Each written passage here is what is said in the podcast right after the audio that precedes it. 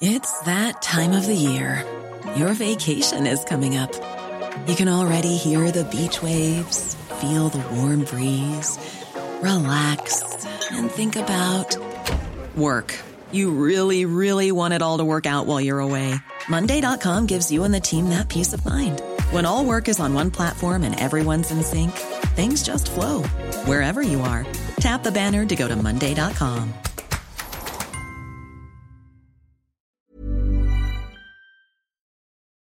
warning to our listeners this episode contains audio of graphic violence and police brutality. Listener discretion is advised.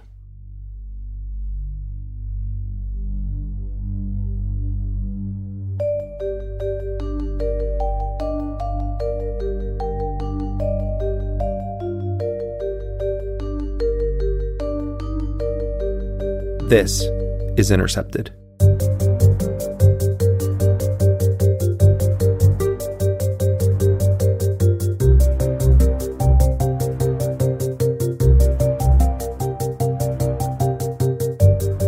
I'm Jack D'Isidoro, lead producer for Intercepted.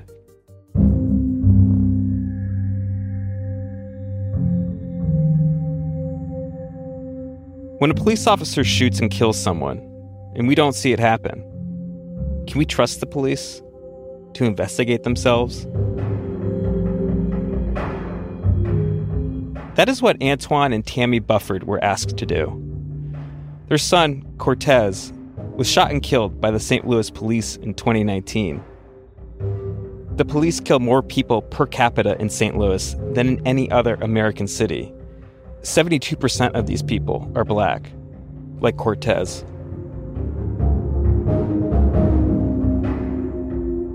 Nearly two years later, the city is still investigating Cortez's case. No charges have been filed, and the Bufford family is still looking for answers.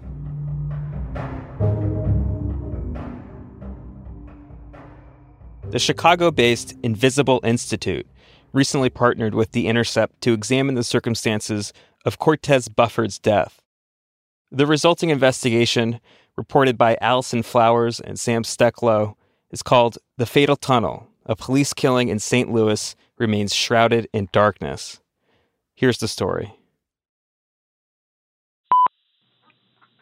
This is a recording of an incident occurring on the evening of December 12, 2019, in the area of 535 Bates. The first portion of this recording, we're going to be monitoring the radio transmissions on the Mobile Reserve K9 channel. The time is 2114. Pete guys, where are you at? Uh, north, north, north. He's got a gun. Where are you at? We're on Bates. He's running north. He's got a handgun. Sorry, he's running south. Bates and Grand? Blue Worry. Oh, uh, north of Vermont. Got shots fired. I'm putting out a Shots fired. Shots fired. Shots fired. Blue, where are you? Over here. Stay on the Virginia Bates. You cover. District 1 is expediting. Do we have a description? Are my officers accounted for? Hey, we, we, we need EMS urgent. For an officer or suspect? Party officer or suspect. suspect? For the suspect. The officer's okay. EMS is responding. District 1's en route. Are all mobile officers accounted for?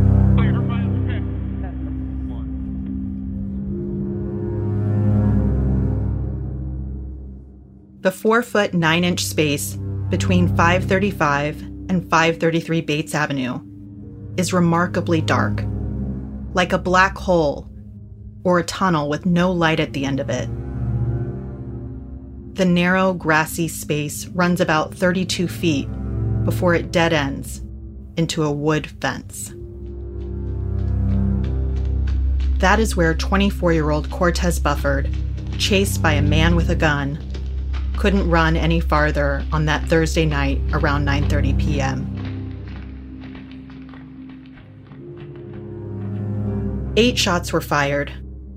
5, possibly 6 of them hit Bufford's body, front and back, from his left fingertip to the right thigh and upper back. 3 shots to his face and head, one in each cheek, and the fatal shot to the upper left forehead. The medical examiner who performed Bufford's autopsy ruled the manner of his death a homicide. That part is no mystery. Bufford's shooter has always been known to police because he is the police. Or as reports refer to him, Officer 1. Okay, uh, Officer 1, my name is Lieutenant John Green. Uh, this is Sergeant Terrell Robinson. Uh, we are members of the Force Investigating Unit, and we're here relative to the incident that occurred at 5:35 Bates on December 12, 2019, around 9:22 p.m. Um, Officer One, I'd like you to interview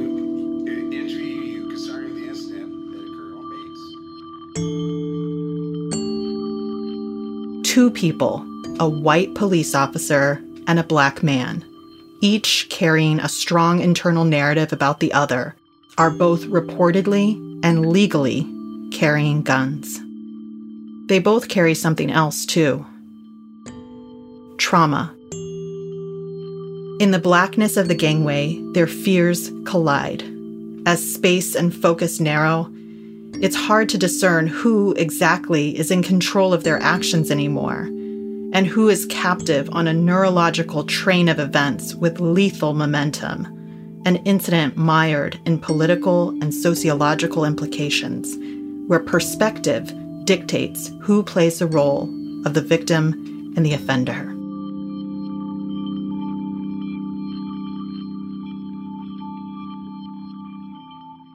Officer One, if you can just start from wherever the beginning is and then go all the way through it, I will not interrupt you, and I will have some follow-up questions afterwards. Okay? Uh, first off, um, I'm assigned to a specialized unit called the Mobile Reserve Unit. Uh, we patrol the whole city of St. Louis. That particular day, uh, we were patrolling close in the area of the Dutchtown neighborhood, uh, focusing as a recent uh, shooting uh, two days before uh, this incident, uh, where a 14-year-old was shot at the uh, Bates gas station. Law enforcement officers like Officer 1 are taught to preempt, to shoot first, to make it out alive in a society flooded with guns. In the close space between the two houses, there was no cover for either of them. And within our current mode of aggressive policing, this space between perception and reality can produce and will continue to produce tragic, absurd, and avoidable outcomes.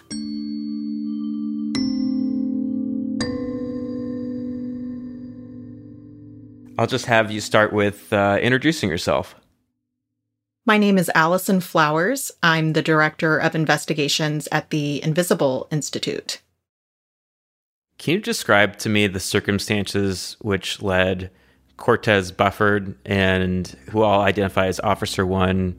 What what were the circumstances that led these two people to converge?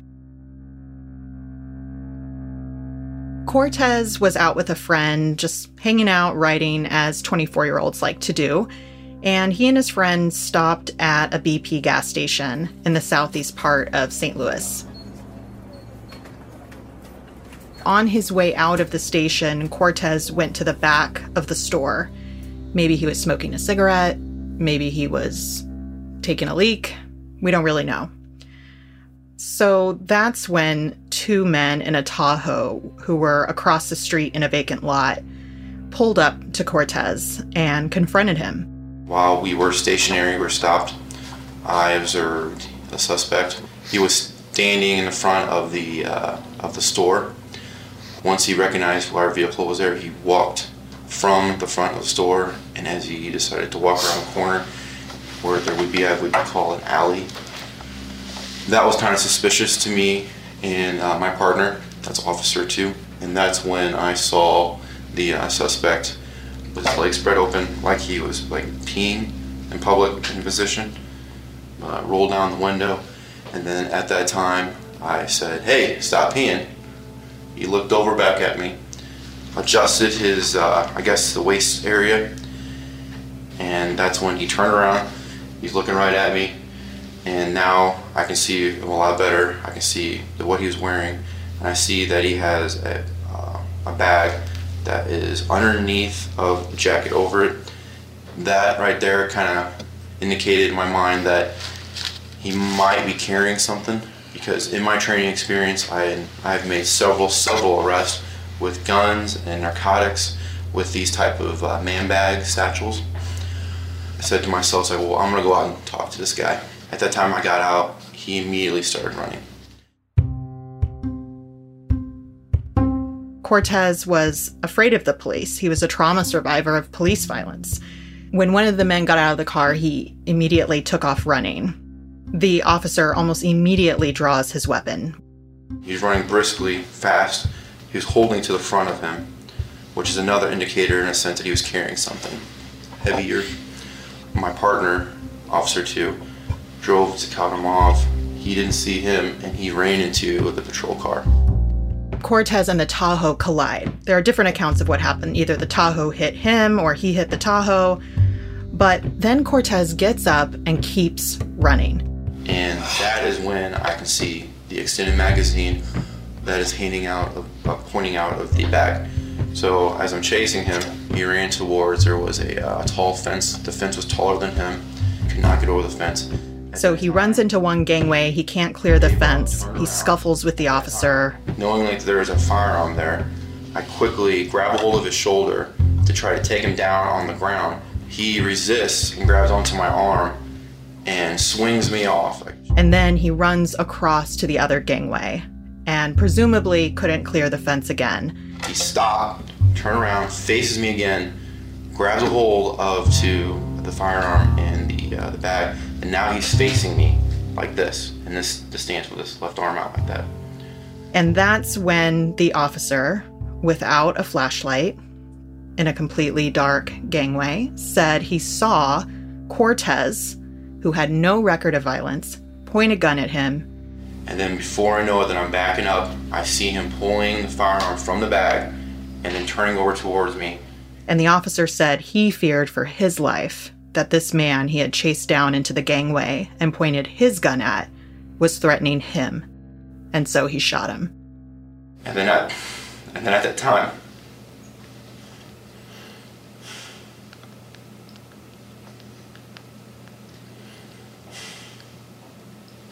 Take a moment to conduct yourself, okay? I'm sorry.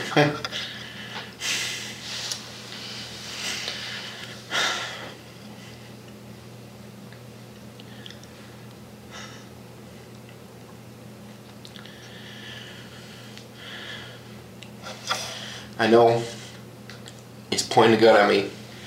The first thing I pull my gun, I'm left-handed, grab hold of the gun, and I run. I'm aiming with my sights, and I'm backing up. And I said, "Drop the gun! Drop the gun!" as loud as I could. And then, fearing for my life, I shot my rounds, and I'm just backing up, shooting backing up, backing up, because there was no cover at all. There was no cover. The two houses right there, and I got all the way to the, uh, the corner of the house, and then I'm having my gun still drawn, and I'm still pointing at him as he fell. He fell on the ground, and I look over the corner of my eye, and I see Marty in the patrol vehicle, and I yell at him, "Get EMS! Get EMS!" I don't know how long, but we decided we gotta put handcuffs on him. And then I decided, you know, if you guys aren't putting handcuffs, I'm gonna put handcuffs on him. So, and at the time, Nash said, no, no, no, back up, back up. And then that's when they pushed me away from the uh, where he was at.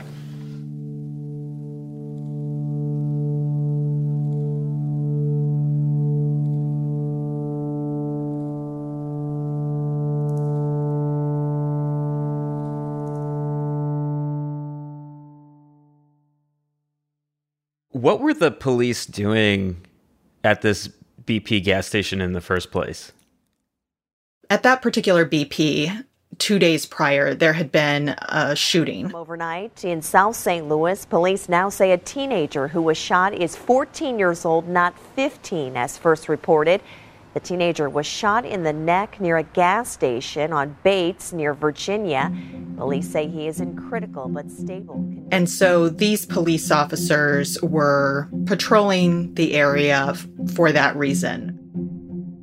Both officers belong to this unit called the Mobile Reserve Unit. MRU is a crew of roving tactical officers that responds to crime hotspots. They're not assigned to any district. They can go anywhere they want in the city. And this unit has been around for more than 60 years. These guys are known as the cowboys of the police department, the jump out squad. They have a history of unconstitutional police practices. So, lots of complaints over the years of descending on people, harassing people, holding guns to people's heads, heavy handed tactics that operates like a blunt tool on violent crime in St. Louis. Cortez Bufford himself is a survivor of police violence. He was tased and beaten and kicked by officers during a traffic stop where he made a legal U turn. Watches a group of St. Louis police drag a young man from his car during an arrest, and then later one of them walks back to the camera and turns it off. Everybody hold up. We're red right now, so if you guys are worried about cameras, just wait. Red is police slang for a rolling camera, and just like that, the video ends. It's only coming to light tonight because the suspect in the car is suing police. The police were responding to reports of gunfire, and 18 year old Cortez Bufford was refusing to get out of the car. He's kicked and shot twice with a stun gun. Bufford's lawyers are suing for an unspecified amount, alleging excessive force. That was just four months before Michael Brown's death. And he earned a, a small settlement against the police department, about $20,000, I believe. But his lawyer warned him that he would be a target in the future.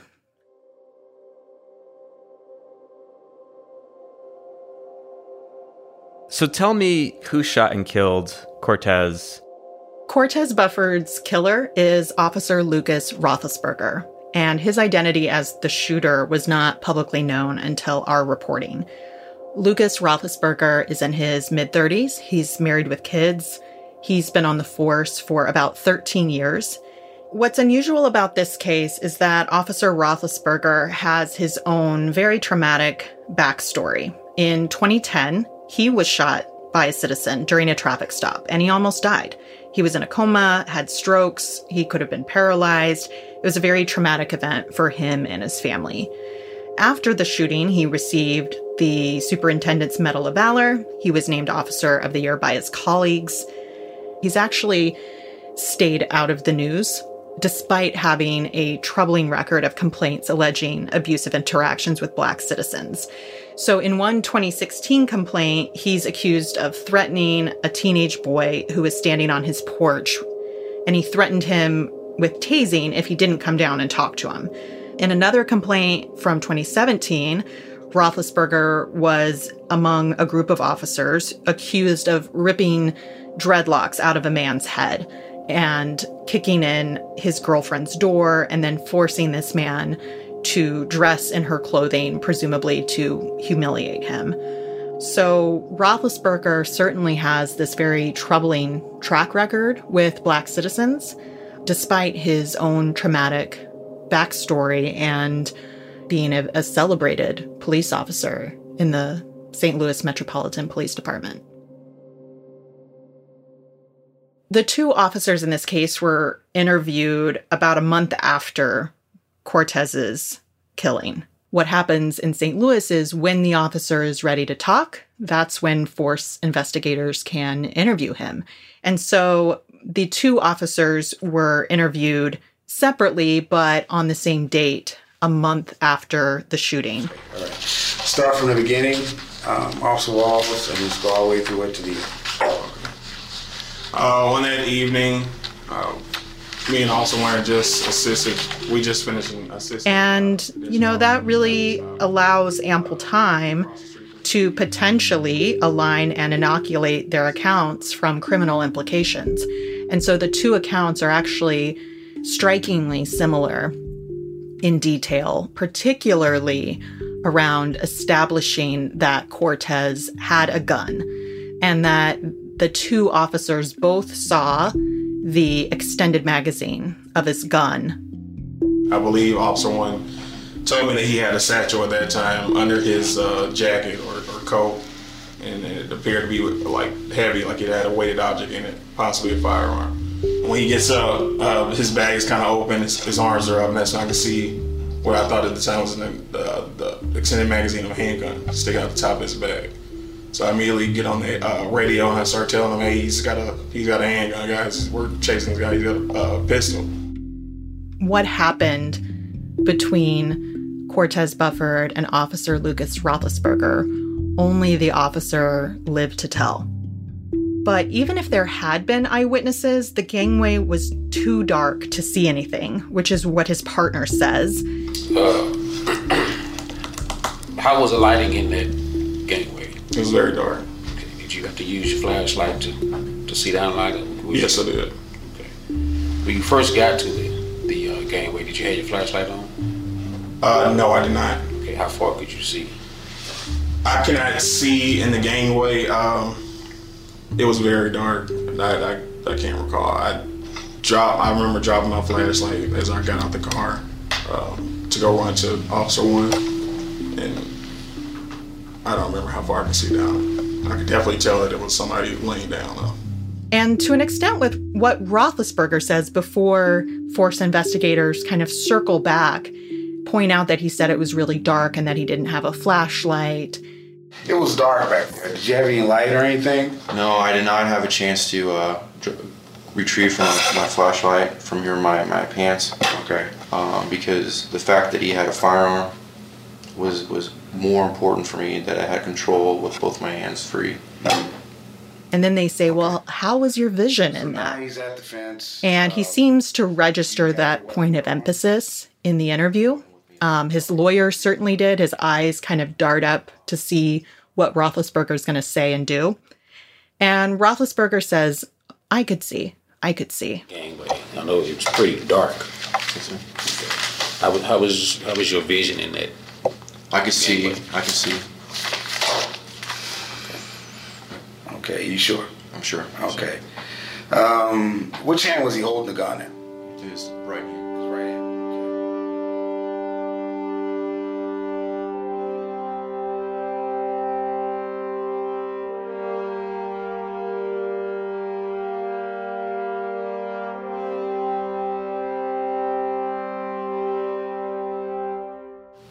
You thinking at that time? I believe that he was going to pull out a firearm and pointing at me. Mm. Is it something you were expecting? I was hoping that it was not going to happen like that. I thought back there at Virginia, he would have given up there. I thought back there in the other two houses that he would have gave up there. Mm. But it was just getting more serious and it was it was getting worse and worse. The fact that he kept squaring up at me, mm. that when you're pulling, when I know it was a firearm coming from the bag, that he was going to point a firearm at me and shoot at me. Officer Roethlisberger says he saw Cortez turn and pull his gun out of his shoulder bag and point it at him. Did he fire any shots? That, to my mind, I thought he did shoot at me. Mm-hmm. In my mind, I thought he was shooting at me too. Okay. Because it was a weird of the sequences of it. it was, I remember pop pop, pop pop. It was just it wasn't it wasn't a smooth pop pop pop pop pop. You know you know.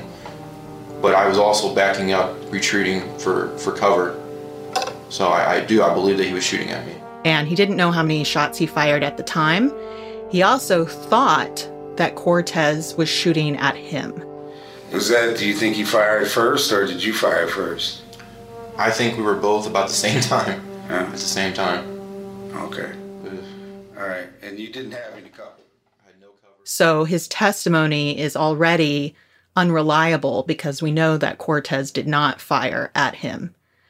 But we're supposed to believe that Cortez pointed his gun at him and that he could have seen that in the very dark gangway without a flashlight when his partner looped around after the shooting and called to him, got out of the Tahoe and approached the gangway and called to him. He said, Luke, where are you? Where are you? Because he couldn't see him. It was so dark.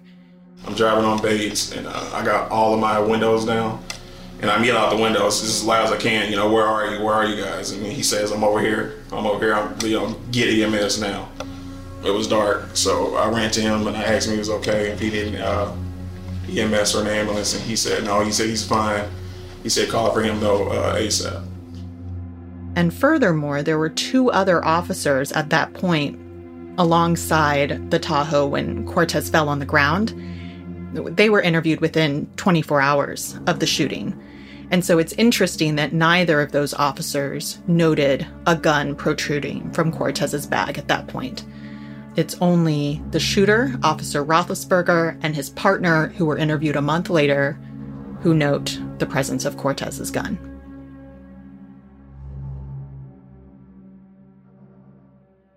let's keep in mind that these investigations start out with the police investigating themselves, with the Force Investigation Unit inside the police department, and they're basically tasked with investigating their colleagues and their peers. Meanwhile, we conducted our own investigation from September 2020 to publishing this story. The officer's account of Bufford facing him when he was shot is really complicated by Bufford's position on the ground that we see in sketches and in photos after having fallen forward onto his stomach. Officers disrupted the scene. They said that they rolled him over from being on his stomach. And at that point, that's when they saw the gun beneath him, they reported, and they kicked it out of the way. And then they handcuffed him. So when force investigators got to the scene, they don't really have a clear picture of how the scene originally was. But according to the officers who came to the gangway after Roethlisberger shot Cortez, Cortez had fallen forward onto his stomach. That detail is important because Cortez was shot front and back by the officer. That indicates that he may have been originally running away and shot in his back when the officer shot him.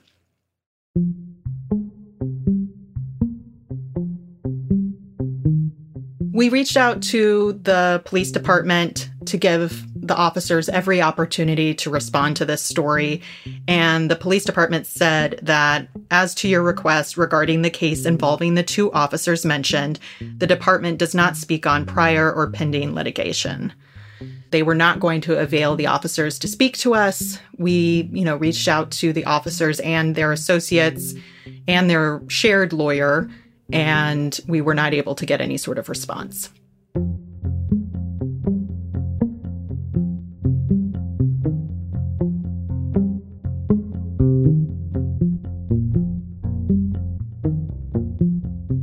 Louis has the highest rate of police killings in the country. That's per capita. And that means that there is a backlog of police shooting investigations.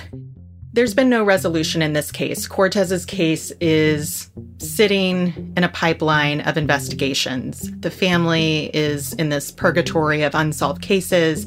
Everything is in bureaucratic limbo. And Cortez's case isn't alone. More than 20 other police shooting investigations have yet to receive a ruling. And since then, it's just been sitting.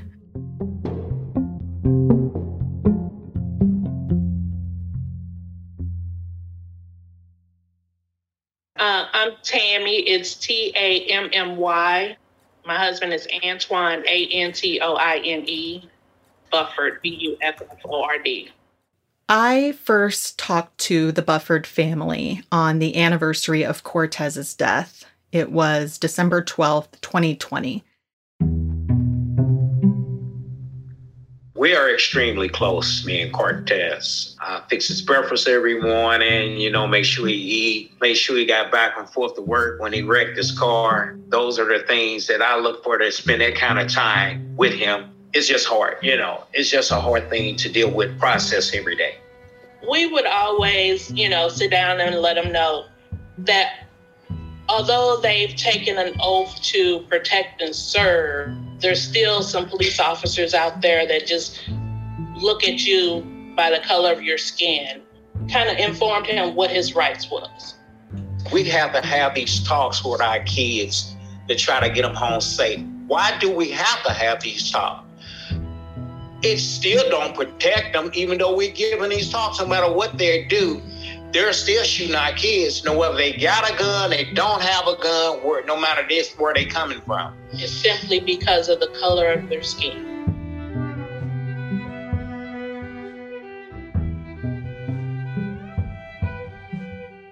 My son was at the gas station he had just went in and made a purchase. He wasn't doing anything wrong, but he feared for his life because the police constantly harassed him. So he ran. And the officer's first thing is he pulls the gun and say, "Oh, I fear for my life." How do you fear for your life if he's running away from you? At what point was there a threat? At what point was there a threat?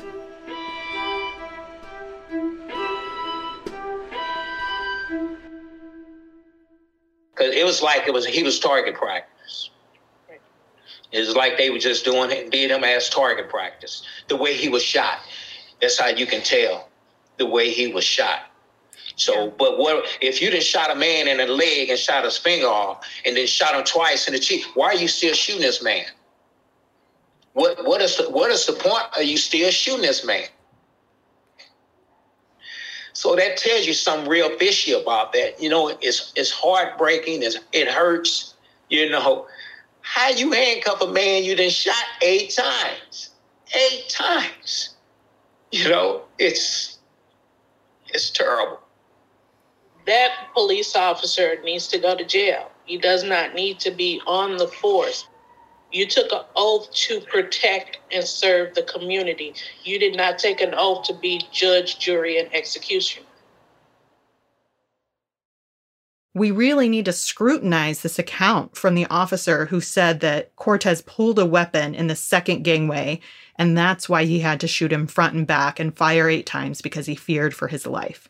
We have to scrutinize this account given that he wasn't using his flashlight to see, and his partner who later joined him said it was too dark to see anything. And, you know, the other reason to scrutinize this is the officer thought things happened that did not happen. He thought Cortez fired at him, and he didn't.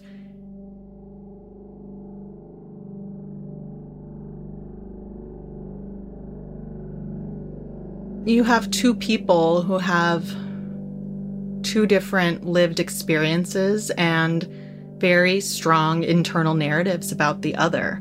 This is not just another police shooting investigation. This is also an exploration of a larger theme, which is, you know, the interaction of these parallel traumas of officers and those they police, or rather over police. And in this case, you have two deeply traumatized individuals. They're both reportedly and legally carrying guns one of them chases the other down, and they end up in the darkness of a narrow gangway with catastrophic results. Okay. All right. And you didn't have any cover? I had no cover. Just the two houses right there was open. It was, you know, they call it the old a fatal tunnel, basically. Actually, the term for it is in law enforcement lingo and close combat training is fatal funnel but the officer in his interview says fatal tunnel.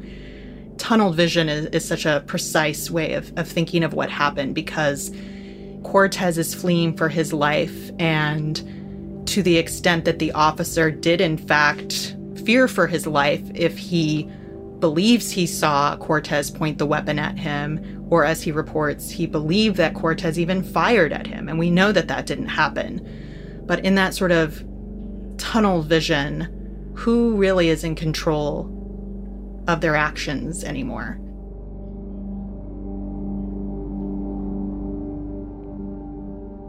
It was really an absurd law enforcement occasion. That, you know, this was not a police encounter that needed to happen. Bufford was maybe urinating behind a gas station.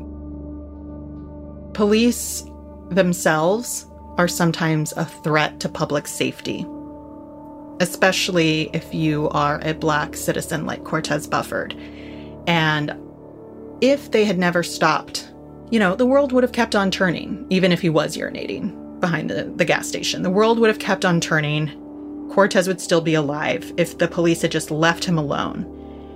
It's just common sense to reduce these trivial interactions with law enforcement because they produce deadly outcomes again and again.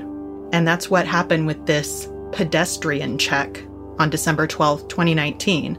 this pedestrian check swiftly turned deadly.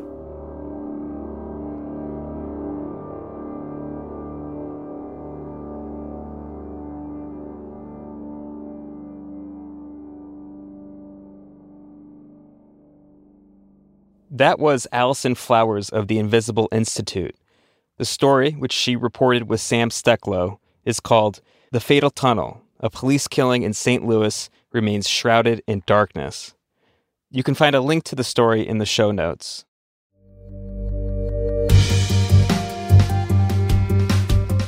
And that does it for this episode of Intercepted.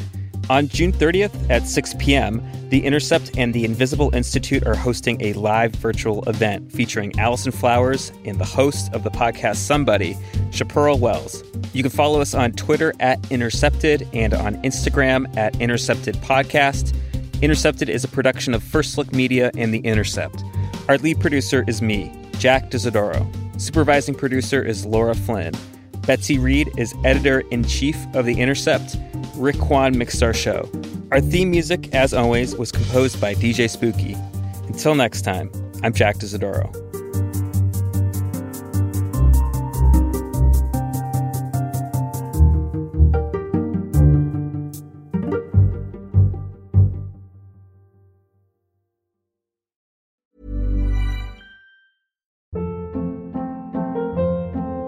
Hold up. What was that? Boring. No flavor. That was as bad as those leftovers you ate all week. Keke Palmer here, and it's time to say hello to something fresh and guilt-free. Hello Fresh. Jazz up dinner with pecan-crusted chicken or garlic butter shrimp scampi. Now that's music to my mouth. Hello Fresh. Let's get this dinner party started. Discover all the delicious possibilities at hellofresh.com. Millions of people have lost weight with personalized plans from Noom, like Evan, who can't stand salads and still lost 50 pounds. Salads, generally, for most people, are the easy button, right? For me, that wasn't an option. I never really was a salad guy. That's just not who I am. But Noom worked for me. Get your personalized plan today at Noom.com. Real Noom user compensated to provide their story. In four weeks, the typical Noom user can expect to lose one to two pounds per week. Individual results may vary.